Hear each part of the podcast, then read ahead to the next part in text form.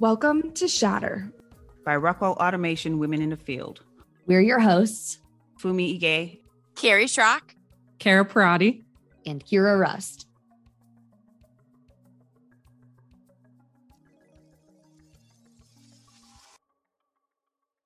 Hey Fumi, what's up? Not much, Kara. How you doing? I'm doing good. I'm doing good. I had a great weekend this past week. How was yours? Mine was um let's see. I could simplify it or I could just drop it right now. Um being a new mom has been a job, an absolute job, but I I I cannot complain. It's taking ownership of things that I do not, I did not even realize that I had to take ownership of. Yeah. You know, taking care of a kid basically is you are in charge of the child's life and everything that makes the child. So, yeah, it's been a weekend, but I'm glad I'm here. Fumi, I have a, I have my two dogs, and that can be overwhelming to me sometimes. I can't even begin to imagine the type of ownership that you have to take with your new little bundle. But uh, I think that's perfect for today because we have a fantastic guest here to talk all about ownership, not only in owning the, her personal life, but also her career. Yeah, I'm excited. Let's uh, let's hear hear about Mina. So Mina is from Milwaukee, born and raised. Many summers were spent in India to visit her awesome family and appreciate her strong South Indian heritage. Tamil, I hope I pronounced that right, is a South Indian language that was prioritized by Mina's parent. So she is fluent in the language today. Outside of speaking the language in the home as a child, her parents worked with community volunteers to form a Tamil school. Today, that school operates as a nonprofit, and her children are now attending as well. University of Wisconsin Madison is Mina's alma mater, where she earned a degree in electrical engineering and computer science. Her father is an electrical engineer and moved to Milwaukee in the late 70s to complete a master's degree at UWM. Mina vowed to not follow the same path, and as life unfolded, ended up majoring in EE. For fun, Mina enjoys games of tennis. Something about running around a court helps stresses and worries melt away. She plays summer tennis in USTA state leagues with a team of wonderful women, some of them from career circles. This crowd has been a part of her mentor circle in many ways. As far as new COVID hobbies, Mina is now a self proclaimed plant lady gardening and growing plants. She has also been learning guitar while her seven year old is learning piano so they can duet some music together. Wow, Mina, welcome to Shatter. Thank you. So nice to be here. Yeah, yeah it's wonderful to have you. Um, so, to kind of kick us off, uh, we were wondering if you had done anything kind of fun or exciting over these past winter holidays. Oh, yeah. We had a fabulous staycation in uh, exotic Milwaukee. um, you know, when you start your vacation, you take those, you put those, reserve those two weeks off at the end of the year. It feels so long. And then you get started and things get chaotic and unfold and it goes by so fast. But, you know, oh, yeah. it was nice to not multitask as much as I have to multitask and, you know, spend some quality time with people I love and friends and family that have come home to Milwaukee. So, you know, COVID made it a little tricky, but we figured it out. yeah, that sounds wonderful. Sometimes a, a staycation is kind of even more relaxing than the the chaos that ensues from traveling all over. So that sounds wonderful. I agree. Uh, staycation for me all the way right now. So, so Mina, aside from your very impressive um, um, bio, uh, today uh, i just want to touch a little on on your career right? Today you're a strategic account manager for molson coors in milwaukee. Um, we heard a little about your career path in, in, in the intro right? You have a great story. Um, just wondering will you be able to take us through your career path? Yeah sure. Um, i would be happy to do that. So um, i started my career uh, at johnson controls as an intern coming off of, you know, while I was at um, in college, the University of Wisconsin Madison. Um, I kind of stepped into engineering a little bit blind, not 100% sure what it was or what I was going to do with it. I didn't grow up, you know, fidgeting with computers or, you know, any of those things that some people do. And so um, I honestly got my internship because my dad worked at Johnson Controls. And so he hooked me up with the help desk at that time on site help desk um, to help, you know, um, re-image drives and install software and troubleshoot computers and all that stuff. And I honestly, you know, walked in there and told him, honestly, I've never done that. Um, but I'm ready to try and I'm ready to spend the summer with you if you'd have me. Um, and so that's how I started, right? Uh, and I went back for you know growing summers a couple summers and by the end i was doing some programming for them install programming and you know it's kind of you, you kind of fall forward in, in an unexpected direction uh, based on just the people you meet and what you like to do. So i ended up working um, full-time after i graduated from college as a software engineer there. Uh, fabulous time met fabulous people and you know, did some programming, and then a couple years into it, decided I needed to do something um, a little bit different. I felt like I was hungry. I wanted to do more, so I reinvested and you know took advantage of a really great benefit that a lot of big corporate um, employers provide, and that's tuition reimbursement. And so I went back uh, part time to Marquette to do uh, an MBA and um, gosh, that was a crazy time. So basically, you know, wake up, come to work, finish work, drive over quick, parallel park, get my latte, uh, go sit in class, and then come home around 8 30, 9 o'clock, drop my bags in my condo and go to bed. And gosh, my condo was filthy. I mean, basically just like, you know, drop any everything everywhere, just exhausted. Um, and then you get up and you do it again so I did that for a while and finished my MBA. Um, I got into a program um, at Johnson Controls that helped me really just try new things and and get my a taste of more leadership and trying to do something a little bit different. And um, then one of my mentors um, had had made the change to work at at Rockwell, and and contacted me about an open position that he thought would be really interesting for me. Now at that time I was not really job searching so it was it was it took me a minute to kind of pause and say okay you know what? Let me give this a shot. You know i've, I've been here for five six years. Let me give it a shot. I wasn't unhappy where i was um, but i was kind of curious about what was what was out there. And so i ended up meeting again um, a manager that inspired me in the interview process that i thought was really neat. Um, i had never considered uh, working in hardware firmware product development, and he needed something unique in terms of a software skill set to help connect um, with other businesses within Rockwell. And so he hired me as a project manager, even though I had never done any hardware or firmware development. And so, um, you know, spent some time there, and then got a got a hunger again to to increase my commercial exposure um, started rooting around and um, uh, found the sales trainees was kind of intrigued by what that sales training program was like. Again it wasn't intended for me. I was already a bit into my career uh, but you know i ended up meeting um, john broderick uh, who um, used to be working in our milwaukee sales office leading our milwaukee sales office. And he was spoke at an erg at one of our resource group meetings about a vision about a shadow program between sales and the business unit and i was like yeah that's that's exactly what i'm looking for. What is that? Tell me more.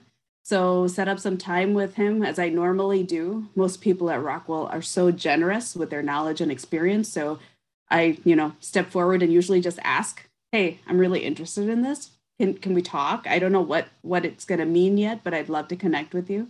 And and i i don't even think I can remember a time when somebody said no to me when I reached out in that direction. And so um, he introduced me to the Milwaukee sales office. No openings, no problem. But I met a few folks and they, you know, um, had really great conversations. And then I met with the sales trainee and I said, hey, let's, I still want to do this. Like, can we make something up? Like, let's call it a local stir. Um, so, so that's usually meant for short term international relocation. But um, I said, hey, I don't want to go anywhere. I want to come into sales. Let's just call it six months in sales. Um, I had some, I was able to get sponsorship of something like that that I totally made up through the um, engineering leadership in the business unit that I was working in and was about to pull the trigger on it when um, somebody encouraged me to apply for a manager position in the motion business, a PMO manager position. And so I had to pause. Um, that just felt more stable and long term. I had no idea what was going to happen after six months in sales, so I had to I had to give that a shot. I was eight and a half months pregnant with my second child. Waddled into that interview, um, and you know interviewed and ended up getting it. So spent um, the next part of my career as a PMO manager for the motion business. Uh, fabulous. I love that business. you know, it, it felt like home. I learned so much. Um, and then I ended up running into one of the managers I had met earlier uh, in uh, the Milwaukee sales office, who she is just fabulous, you know. Um, and we had a nice conversation. She was wondering where I had gone uh, because you know she's like we had a really great conversation and then i couldn't find you and so i explained to her that i'd taken a position in the milwaukee in the motion business and that i was still interested in figuring out if there was a place in sales for me. So we created kind of a nebulous i created a nebulous goal in my 70 20 10 and just spent whatever free time i had uh, connecting with her and understanding her team and you know really loved it. And you know we hit it off right? Um, and when she had an opening, she, um, you know, asked me if I'd be interested, and I was, and you know, it ended up working out. So I've been in sales ever since. So that was 2018. Wow, um, that journey is impressive, especially the the aspect of you, you know, coming up with the local stir. I I love that. I I I feel like we need to see more of that or see that into you know into into reality. So yeah, impressive. Yeah, that's really wonderful. Um, I love how you described kind of the hunger for wanting to do more things. And it's clear, kind of from your intro as well, this mentoring that you've curated over the years just by, you know, reaching out to people and putting yourself out there. And even in your ways of talking about learning how to play guitar and doing those things, it's clear that you uh, jump after the things that you are interested in, uh, which kind of leads us really nicely into what today's discussion is all about, which is ownership. Uh, so we wanted to kind of kick that off by asking what ownership means to you, uh, and and kind of clarify what that has looked like. Know, thank you for that question. Um, ownership. So ownership to me is the process of trusting yourself and taking responsibility and accountability for what you do. So I guess that means being able to reflect on a situation and not being afraid to take a step forward. I mean, kind of in basic terms. yeah, absolutely. I I really uh, appreciate and admire that idea of putting yourself out there, even though it can be a very scary thing. I think at times. Yeah. yeah. This podcast episode brought to you by Rock in Action, a new global volunteer program with Rockwell Automation.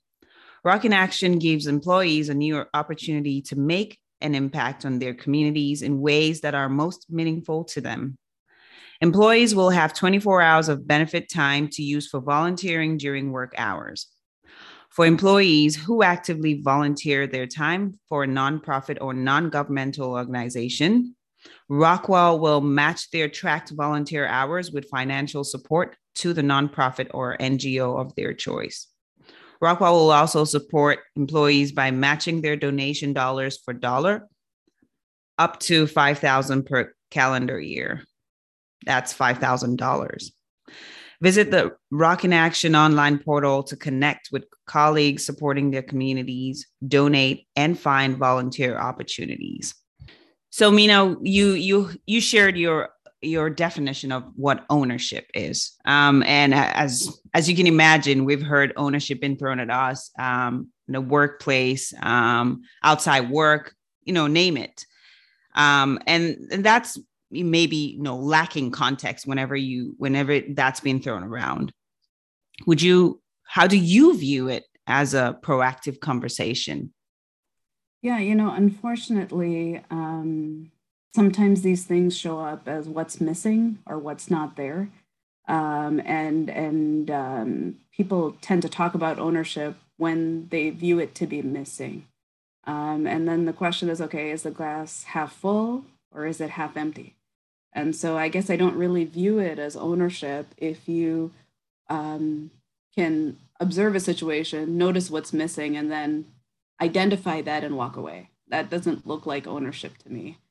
Um, what looks like ownership is staying in that moment, uh, understanding what's happening, figuring out what you can do to help, and doing it. So, so to me, uh, that's that's the best way to be proactive about your own ownership and how you can leverage it to to make things better. Awesome. I, I, I guess I never I never realized or or thought of it that way in a more proactive like it it it goes without saying that's how I feel but from time to time with the way you when you hear people throw it around that way you need to kind of emphasize that it is a proactive uh, um, um, action. It's it's not just well taking ownership and then take ownership and dump, right? And yeah, I'm I'm the owner and then forget about it. So yeah, no, I I agree with you. Yeah. And I think it's so easy to get lost in just like day to day life, right? We're all so busy. We all have a lot of things going on, um, personal and professionally. And so I think it's so easy to get lost and not be an active participant in the ownership over the pieces of your life. So I love putting that in your brain as no, I really need to be an active participant in this. Um, that's wonderful. Uh, so a little bit uh, switching gears uh, is that we know that you do a lot of giving back through SWE, Society of Women uh, Engineers, in your role in management. Uh, so, is ownership something that you discuss when you're mentoring and leading others to kind of get them to be an active participant in that also? And then, with that, do you have any stories where you were able to leverage your experiences with that to kind of help those those mentees of yours? Yeah, you know, great question. Um, I, I guess I want to start with feeling a sense of ownership and instilling ownership in others is completely different things and and and you know a completely different pursuits so you know ownership is a self-led journey. I think people have to figure out how they get there and what it means to them.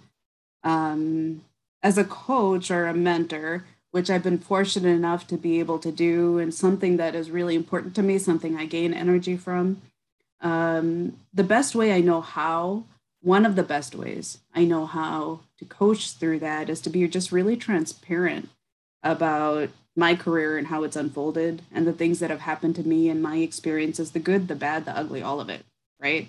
Um, in a way that people can connect to it.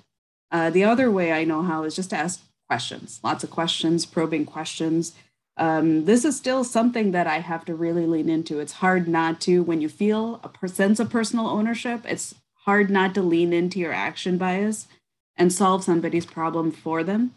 Um, it's not really the way um, coaching is the most effective. I've read so many things about it. I, I understand that idea. It's just hard to do, right?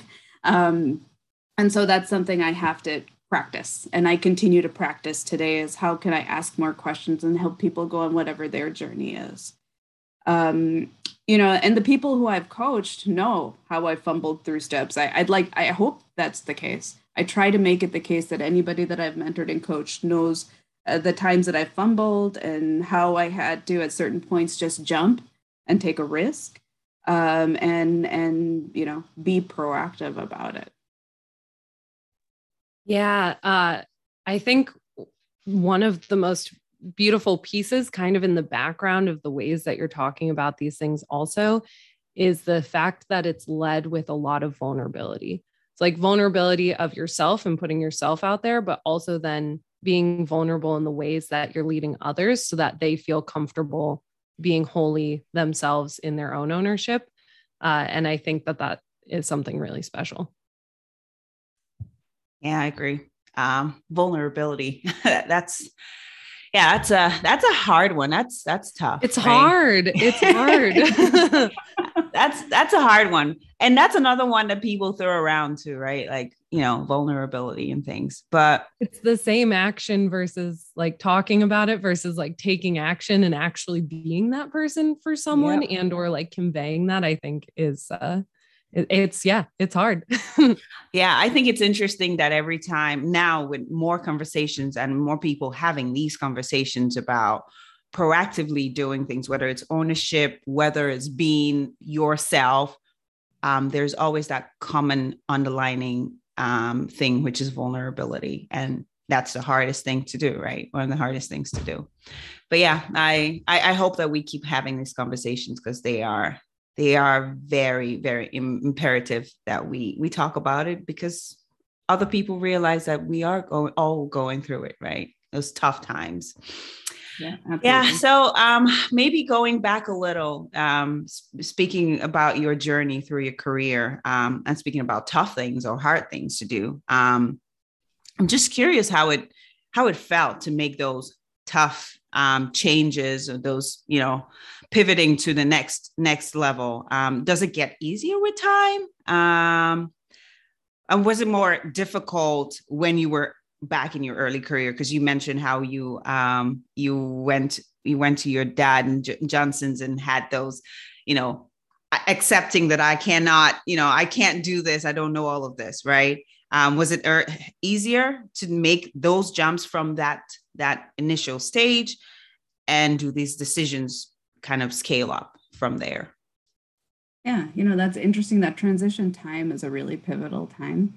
Um it's scary it's hard I mean, you go from a place where you feel really good about what you were doing suddenly to a place where you don't know if you can do it. And um, and what that does to your confidence is a hard thing, right? Um, and and some of the really big um, shifts, like how many variables are you changing? I've heard people talk about it that way. How many variables are you changing? When you change more of them, yeah, that transition period takes longer. Um, and I, I, I, jokingly describe it as, yeah, it's that eat ice cream out of the container in front of the TV. Um, how many times that happened and for how long? Um, it, it's not it's not a fun feeling, right? Um, but but I you know those are the moments where I've realized now at the you know early in my career I probably looked at those moments and felt scared. I felt uncertain. I felt like I second guessed myself in that did I do the right thing? Um, later in my career, I still have that. I still have that discomfort when I make the transition, but maybe I'm less doubting of myself in those times. It's still hard. It's still ice cream in front of the TV. Um, it still takes some time, maybe less time, but I understand now that that's what growth feels like.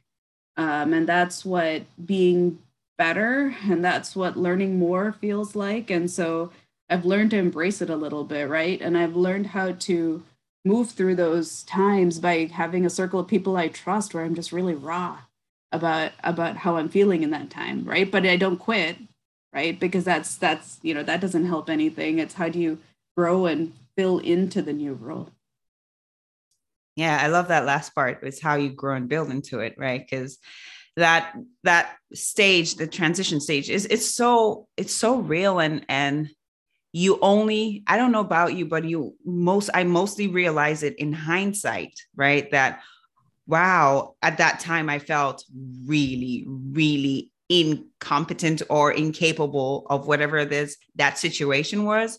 And then and then you gradually again to your point having the board of directors or your your friends around that help you realize that either you're in the right path or you're it's going to be okay right? And then you transition to it and then look look back and say that's why it happened or it makes sense now. So yeah um, the board of directors really is effective.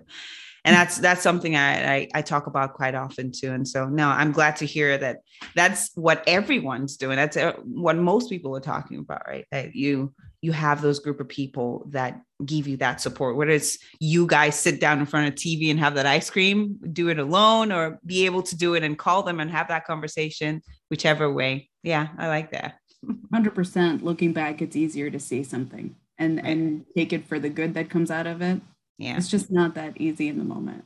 yep. Yeah, it's definitely um hindsight's 2020, right? And you can kind of focus in on some of the good things that came out of it, but it can be tricky to focus in on those uh, in the moment that they're happening. Uh, one of the the things that you mentioned was right these variables that come up when you're making those decisions, and I think that those can look a lot of different ways, even just like personal life variables that are coming up. Uh, something that we were kind of curious about and is very important to me is as you've gone through from this kind of management perspective um, how have you been able to embrace your creativity as it's followed you through your career? Creativity is something that is uh, super important to me. And then also as you've embraced that and kind of moved through your career uh, has taking ownership over that changed your management style? Yeah, that's an interesting question. So um, I'll admittedly tell you, Kara, I was not um, so um, informed that I understood that creativity was an asset. So it took me getting through a good portion of my career before I started embracing creativity as something useful in um, in the professional environment right? It was something, okay, I do creative things at home and then I come to work and I work, focus and I work. Um, I, I, it took me a while and I know it sounds obvious when you say it out loud, but the fact that that ties to innovation, it ties to, to affecting change, it ties to, you know, creating business. Um, I didn't get that until um, I came into sales. And that's where suddenly it was just a really open playing field. Um, it was up to you to create whatever business you were responsible for generating. And only then did I understand okay, again, creativity and ownership, right? You have to drive to some kind of goal and, and take accountability for getting there. But um, it was only then that I said, okay, no, I am a creative person. It feels really good in my soul to be able to exercise whatever creativity that I have in a role um, and to turn it into something that is good for you know the company. So it, it, took some time. I did not start that way. It took me a, i mean it, I, I only joined sales in 2018 my career started in 2001 so so it took me a long time to really understand what you're saying already so.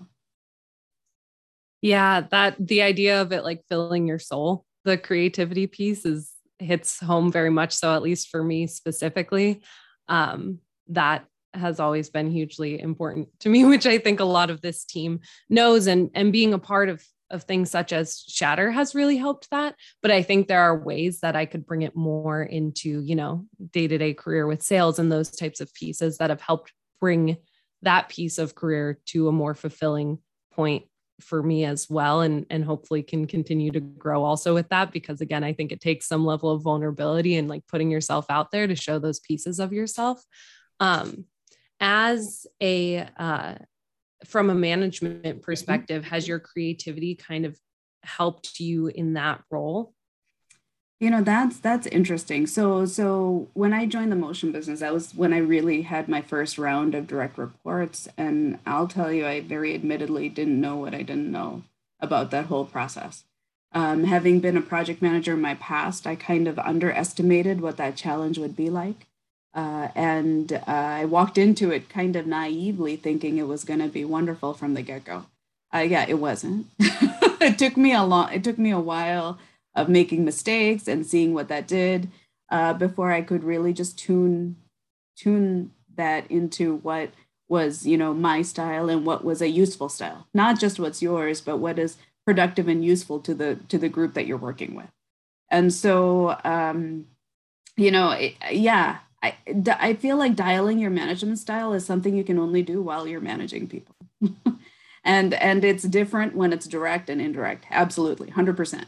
When it's direct, it's very different. And and so it's one of those things where you grow with the team that you're managing and and doing that is how that evolves. Yeah, I I think there's not always, or maybe I just haven't heard it, a lot of conversation around how like project management and while you're still working with a team for that and having direct reports are very different um, managing styles. And then also how the style of those that you're managing and working with affects every piece of that. So I'm sure a lot of that flexibility and resilience in bouncing back uh, from those was largely helpful in that growth. Yeah. Yeah. Um, I'm I'm learning. I'm listening and taking notes, Mina. so, I'm gonna listen I'm, to this a few times over just to remind myself. yep. That's why we have a podcast. So we can go back and listen to it. So that's yeah, that's the joy of all of this, right? Um, so we're we're just gonna switch gears just a tiny bit, right? Um, even though it's not a complete switching of gears, because you mentioned growing, right? And grow with growing comes learning, right? If you don't learn what you've been through and how all the things that you've experienced, then there's no growth, right? Uh, so, so would you say that continuous growth um, and taking of ownership are are linked, essentially linked, and and can you share your perspective now versus maybe a past you that was just learning to navigate a career? Yeah. Admittedly i'm kind of a learning junkie um, you know I, I agree that learning and ownership are often in the same space uh, you know maybe it has something to do with the fact that uh, ownership comes with taking risks so it's one of the best ways to demonstrate ownership is to take a step forward when everything isn't known. And so being brave and finding a way forward um, when you don't know everything is typically, you know, a very common step in taking ownership. And so I think once you've taken the step, then learning has to fill in the gaps. Uh, you have to be able to learn to close all those gaps and actually be effective in your role. And if you don't, that's when things start to not be good, right? Um, you're not performing in the job that you've taken. Um, you haven't closed the gap. So I think it's just really critical uh, to, to be continuously learning and improving yourself to um, execute on, on the risk that you took. Yeah. I like that you said that because because you said risks and I think and I think back to vulnerability again, right? to be vulnerable is you know to take a risk to to take a risk on yourself and just let go so um yeah the, i feel yeah i agree they are essentially linked and yeah if if you if we if we consider that um as growing and learning right? Um i feel like things will be way easier but it's always easier said than done right? So but maybe continue again i'm going to repeat this. If we continue to talk about it and share our experiences of how we go through this i i feel like more and more people are going to um, realize that they're not in this alone. So yeah. You asked a second part to that which i thought was really interesting and made me think is what would i what would i how do i feel about my past self or or if i had to reflect on what my past self at that yeah. point and and how that connected to all this Yep. You know, um, something that I remember clearly thinking early in my career is that um, the way career development happened is if you were good enough, leadership picked you up and carefully placed you in that next amazing opportunity. Um, and I and I really thought that that was the case. All I had to do was to prove that I was good enough, and somebody would see it and make it happen for me. Um, and so when I found out very quickly that I had to really just grit my way through these moves, um, I think my early self assumed that that was because I wasn't as good as the people who are being picked up and placed in opportunities. And so if I could go back and, and wish I had known something, that's probably what it was is that no, this is just how you take ownership of your career. It's not because you weren't good enough to be placed in the next role. wow, it's it's interesting that you say that because I I felt the exact same way, and I I just recently realized that you know it, it had it, it didn't have anything to do with my abilities or my my capabilities of in my career right it was it wasn't that it was it was ownership right you, i had to take ownership of the path that I wanted to go. And, and I'm still learning on that, right? It's still a, learning curve. Um, so yeah, in hindsight, it's like, yeah, you when you're there again, hindsight 2020, when you're there, you think, gosh, I am not, this is not happening for me. This is what I thought was going to happen. I'm doing everything right and even trying to surpass all of that, and nothing's happening. Yeah, I like that you brought that up. That's, yeah, it's too real. yeah. I feel extremely grateful as someone who is quite early career to be hearing these conversations and have people be open about it. Um, and that I can continue to learn and grow in that way. I've tried really hard to, but there's always, you know, continuing to do that and learning from it. Um, and can always be kind of working towards that more. And a piece of that goes back to the idea that it's scary to put yourself out there um, in that way. But a piece of two of the things that you've talked about. I really like the idea of being a learning junkie and also um, this like sitting on the couch eating ice cream moment. and I think both of those uh, lend themselves well to this idea. And I think anyone listening, as well as all of us who have engaged with you, would say that you really exude authentic- authenticity. Sorry, let me say those words again exude authenticity. Um, and so, kind of, where does that authenticity fit into the conversation about ownership? I think that even in the pieces of like being your creative self while still doing your job uh, is one where that is kind of can feel like a battle for myself even or bringing your whole self to work as we like to talk about uh, so i think that that would be really wonderful to hear how you've done that and then kind of as a side note to that um, has your kind of authenticity coming through in the workplace is that something that is just innate to who you are as a person or is that something that's really grown along with you yeah um, i think that's a really insightful connection of authenticity to ownership ownership lives in places that are a bit uncharted and ambiguous. And so um, showing ownership sometimes is also leading teams in that uncertain space. And so to follow you, people need to trust you. And, and honesty and authenticity is one of the best ways to drive trust between people. And so, you know, I, and just personally, when I'm able to be authentic, I feel relaxed. I don't feel stressed.